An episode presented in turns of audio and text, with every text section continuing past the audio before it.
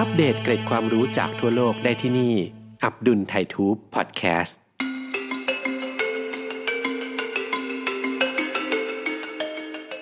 ลับแลเป็นชื่อของอำเภอเล็กๆ ในจังหวัดอุตรดิตถ์ที่มีตำนานพื้นบ้านเล่าขานสืบต่อกันมาอย่างยาวนาน และยังเคยถูกนำไปสร้างเป็นหนังเป็นละครมาแล้วก็มี เกี่ยวกับตำนานลึกลับของเมืองลับแล เมืองที่ถูกซ่อนเร้น หากไม่ใช่ผู้มีบุญวาสนาก็คงไม่ได้เห็น รวมไปถึงตำนานรักอันแสนเศร้าของสาวเมืองลับแล และนี่คือเจ็ดเรื่องลึกลับตำนานเมืองลับแล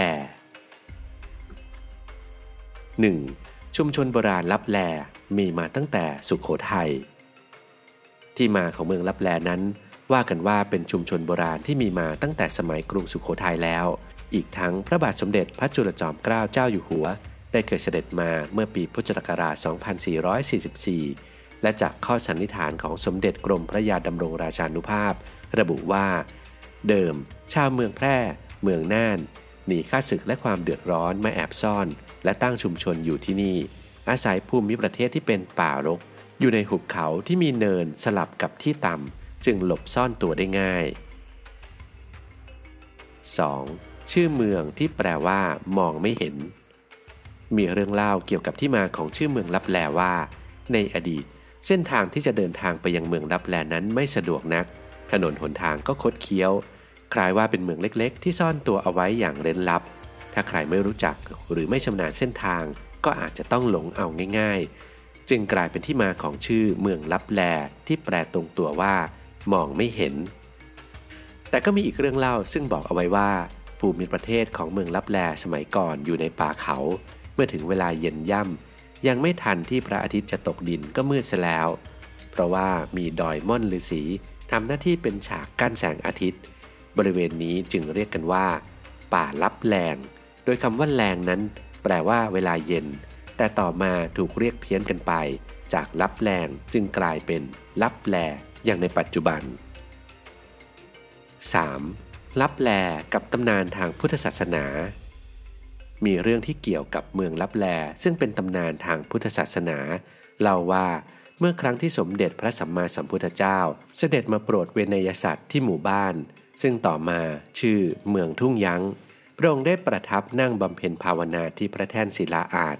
จากนั้นได้เสด็จเดินจงกรมที่วัดพระยืน พุทธบาทยุคน และทอดพระเนตรไปในทางทิศเหนือ พระองค์ทรงเห็นหนองน้ำกว้างใหญ่ ซึ่งต่อมาเรียกหนองน้ำนี้ว่า หนองพระแล จากนั้นพระองค์ได้ทอดพระเนตรไปยังที่ตั้งของเมืองลับแล ซึ่งมีต้นไม้บังมากมาย เหมือนว่าเป็นที่ลี้ลับ ซึ่งต่อมาดินแดนแห่งนี้จึงมีชื่อเรียกว่า ลับแล 4. เขตห้ามพูดโกหกสำหรับตำนานพื้นบ้านนี้เล่าว่า หากไม่ใช่คนมีบุญก็จะไม่มีวันเห็นทางเข้าเมืองได้เลย และทุกคนที่อาศัยอยู่ในเมืองลับแล ล้วนตั้งมั่นในศีลธรรม ถือวาจาสัตว์ ห้ามพูดโกหก แม้แต่คำเดียว ซึ่งถือเป็นคุณสมบัติของชาวเมืองลับแล และยังคงเป็นกฎของเมืองแห่งนี้ด้วย หากใครประพฤติผิดจากนี้ ก็จะต้องมีอันระเหตุออกจากหมู่บ้านไป ซึ่งผู้ชายส่วนมากไม่รักษาวาจาสัตว์ จึงต้องออกจากเมืองลับแลไปจนหมด สุดท้ายเมืองลับแลจึงเหลือแต่ประชากรผู้หญิงอาศัยอยู่ เลยถูกเรียกกันว่า เมืองแม่ไม้ สำหรับฉายาเมืองแม่ไม้นั้น ว่ากันตามจริงแล้วอาจจะมีที่มาจากชาวลับแล มีอาชีพทำสวนทุเรียน สวนลางศาสตร์บนภูเขา ผู้ชายก็มักจะไปดูแลสวนเป็นส่วนใหญ่ ปล่อยให้ลูกหลานหรือพวกผู้หญิงอยู่ที่บ้าน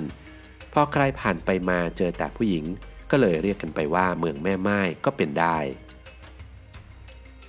5. ตำนานรักเมืองลับแลตำนานเรื่องนี้เล่าขานกันมาว่ามีชายหลงป่า ไปเห็นหญิงสาวถือใบไม้ออกมาจากเมืองลับแล โดยทุกคนจะมีใบไม้ที่ถือติดตัวออกมาด้วย และนำไปซ่อนไว้ก่อนที่จะไปอย่างที่อื่น เมื่อจะกลับเข้าเมืองลับแล พวกเธอก็จะนำใบไม้ที่ซ่อนไว้ออกมา แล้วถือกลับเข้าไป แต่มีหญิงสาวคนหนึ่งกลับเข้าไปไม่ได้ เพราะว่าชายหลงป่าได้แอบหยิบใบไม้ของเธอไป เพื่อแลกกับการตามเข้าไปในเมืองลับแลด้วย ต่อมาทั้งคู่เกิดรักกัน ฝ่ายชายได้เป็นเขยเมืองลับแล ซึ่งแม่ฝ่ายหญิงก็ยินยอม แต่ขอให้สัญญาว่าจะอยู่ในศีลธรรม และไม่พูดโกหกแม้แต่คำเดียว ทั้งคู่อยู่กินจนมีลูกด้วยกัน วันหนึ่งฝ่ายหญิงไม่อยู่บ้าน ลูกเกิดร้องงองแงหาแม่ ชายหนุ่มจึงเผลอพูดปลอบใจลูกว่า แม่มาแล้วแม่มาแล้ว คุณแม่ยายได้ยินเขาก็โกรธหนักมาก ฝ่ายภรรยาของชายหนุ่มเองก็เสียใจ ที่สามีไม่รักษาวาจาสัตว์สุดท้ายก็ต้องไล่ออกจากเมืองลับแล โดยภรรยาต้องยอมเสียสละความรัก เพื่อรักษาจารีตของเมืองลับแลเอาไว้ ภายหลังชายหนุ่มพยายามหาทางกลับเข้าไปอีก ก็หาไม่เจอซะแล้ว เพราะเมืองลับแลไม่ต้อนรับคนพูดโกหกไร้ศีลธรรมนั่นเอง 6. ขมิ้นกลายเป็นทอง สมบัติจากเมืองลับแล ในตอนที่ชายหนุ่มถูกไล่ออกมาจากเมืองลับแล ฝ่ายภรรยาได้เตรียมสเสบียงเอาไว้ให้สามีด้วยความห่วงใย พร้อมขุดหัวขมิ้น ใส่ลงไปในย่ามให้ด้วยเป็นจำนวนมาก และบอกว่า อย่าเปิดออกดูจนกว่าจะถึงบ้านเมืองของตน แม้จะโศกเศร้าแต่ทั้งคู่ก็ต้องจากกัน โดยระหว่างเดินทางกลับบ้านเมืองของตัวเองตามที่ภรรยาชี้บอกทางให้ เขารู้สึกว่าถุงย่ามที่ถือมานั้นหนักขึ้นเรื่อยๆ จึงหยิบเอาขมิ้นทิ้งจนเกือบหมด